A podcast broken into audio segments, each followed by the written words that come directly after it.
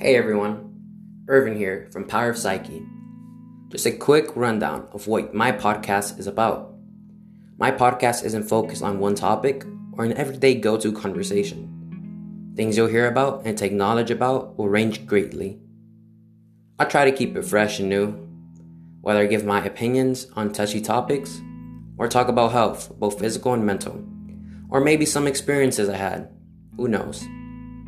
Deep thinking is highly encouraged here, and I'd love to hear your thoughts.